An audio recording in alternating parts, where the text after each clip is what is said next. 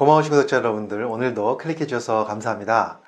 오늘은 제가 중년 이후에 아침 식사 하실 때 어떤 음식이 좋은지, 어떤 음식은 피해야 되는지 이 말씀을 좀 드리려고 하는데요. 사실 아침 식사 건강하게 챙기는 건 매우 중요하죠. 그런데 젊을 때는 사실은 뭐 20, 30대 이럴 때는 신진대사가 활발하기 때문에 뭐 대충 드셔도 사실 큰 문제가 없는 경우가 많습니다. 그런데 중년 이후가 되면 40대가 넘어가고 50대, 60대가 되면요. 우리 대사율이 떨어지잖아요. 그리고 함께 근육량도 줄어들기 시작하고 또 소화 기능도 약해집니다. 그래서 아침 식사를 잘 선택하는 것이 굉장히 중요하겠죠. 그래서 오늘은 제가 중년 이후에 아침 식사 어떤 음식이 좋은지 말씀드릴 테니까 오늘 영상 끝까지 봐주시고요. 도움이 되셨다면 좋아요, 구독, 알림 설정 해주시면 감사하겠습니다.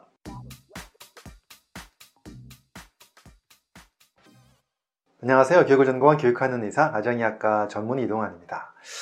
일단 중년 이후에가 되면요. 아침 식사에 저는 꼭 이것을 포함시키라는 말씀을 드리고 싶습니다. 이것은 바로 뭐냐면 단백질입니다. 양질의 단백질을 잘 섭취하시는 것 굉장히 중요한데요. 특히나 단백질 같은 경우는 한 끼에 몰아 먹게 되면 흡수가 다 되지 않기 때문에. 그래서 몇 끼마다 조금씩 조금씩 단백질 드시는 게 굉장히 중요합니다. 특히나 중년 이후가 되면 근육량이 줄어들기 때문에 단백질 섭취가 굉장히 중요하거든요. 그래서 아침 식사 중에서도 어, 반드시 단백질 좀 포함시켰으면 좋겠다. 이 말씀을 저는 꼭 드리고 싶습니다. 자, 그렇다면 뭐가 좋을까요? 물론 고기 드시는 건 나쁘지 않은데요. 아침부터 고기를 드시는 건 쉽지 않습니다.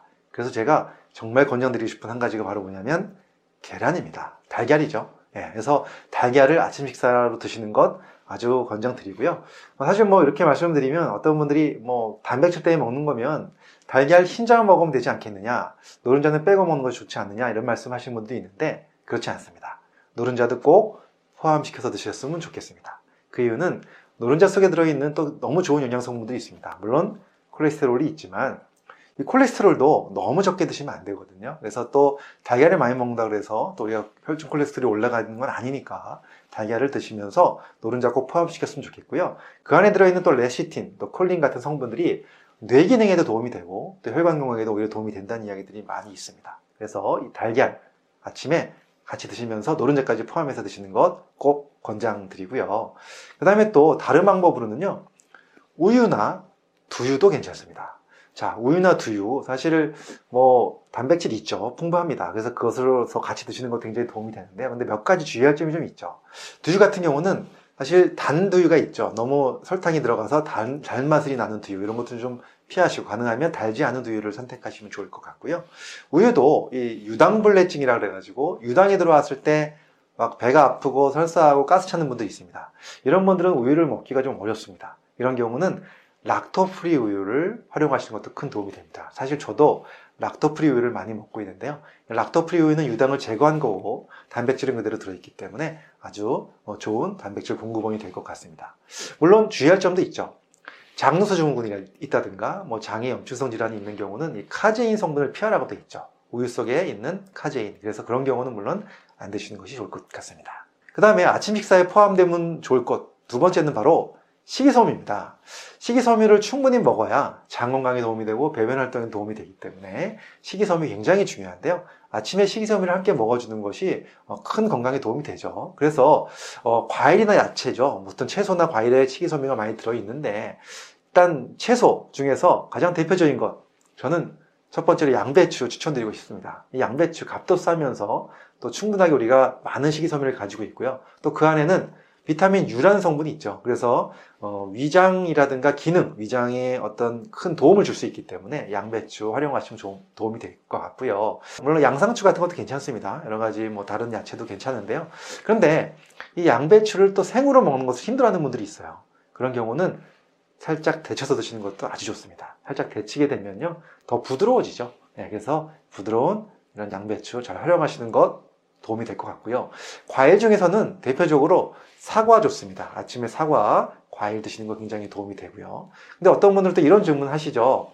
자, 그렇다면 이 과일을 주스로 먹는 건 어떠냐? 이렇게 말씀하시는 분들 계신데요. 사실 뭐 통째로 갈아서 주스로 드시는 거 나쁘지 않습니다. 괜찮습니다. 근데 피해야 될 것은 인스턴트 주스 있잖아요. 설탕이 들어가 있는 인스턴트 주스는 가능하면 피하시는 것이 좋고, 그 다음에 착즙 주스도 별로 권장드리고 싶지 않습니다. 착즙 같은 경우에는 이 식이섬유가 다 제거되고 그그 액체만 마시는 거기 때문에 식이섬유를 먹을 수가 없게 되죠. 그래서 통과일로 그냥 갈아 드시는 것은 괜찮다 이 말씀을 드립니다. 그 다음에 세 번째로 꼭 포함시켰으면 좋을 것 바로 뭐냐면 통곡류입니다. 사실 우리가 이제 아침 식사로 뭐 밥이라든가 빵 같은 거를 이제 먹고 싶어지고 먹게 되는데 또는 시리얼 같은 거죠. 근데 거기 이제 들어가는 곡물들이 가능하면 정제된 거- 경우보다는 통곡물을 이용한 그런 것들을 먹는 것이 좋겠다. 시리얼 같은 경우도 요즘에는 통곡물 그리고 가능하면 당분을 뺀 그런 시리얼을 선택하시면 도움이 될 것 같고요. 밀가루도 마찬가지입니다. 흰밀가루를 만든 빵보다는 통밀빵으로 만든 빵 그리고 밥도 어, 흰쌀밥보다는 현미밥 또는 요즘에 또 귀리 같은 것도 많이 드시더라고요. 귀리도 뭐 시리얼도 나오는 것 같고 이런 귀리를 잘 활용- 활용하신 것도 통곡물이기 때문에 아주 큰 도움이 될 것 같습니다. 그 이유는요. 정제된 탄수화물을 먹게 되면 혈당 지수가 높은 음식이기 때문에 몸속에 들어오자마자 혈당이 빨리 올라가게 되고 그러면 또 몇 시간 후에 바로 또 인슐린이 나오면서 허기지는 걸 느끼게 됩니다. 그러면서 점심까지 가기 전에 포만감이 없어지면서 또 빨리 배가 고픈 현상이 생기게 되는 거죠. 그래서 이것이 또 비만의 원인이 되기도 하고요. 그래서 아침 시간에 통곡물을 좀 드신다면 예, 포만감도 오랫동안 유지되고 점심까지 배고프지 않게 잘 유지하면서 다이어트 도움이 된다. 이 말씀을 드립니다. 자, 오늘은 제가 이 중년 이후에 아침 식사할 때 어떤 음식이 좋고 어떤 음식이 안 좋은지 말씀을 드렸습니다. 그래서 이거 여러분들 잘 기억하셔가지고요. 아침부터 건강하게 잘 챙겨 드시고 여러분들도 건강하고 행복한 생활 되셨으면 좋겠습니다. 감사합니다.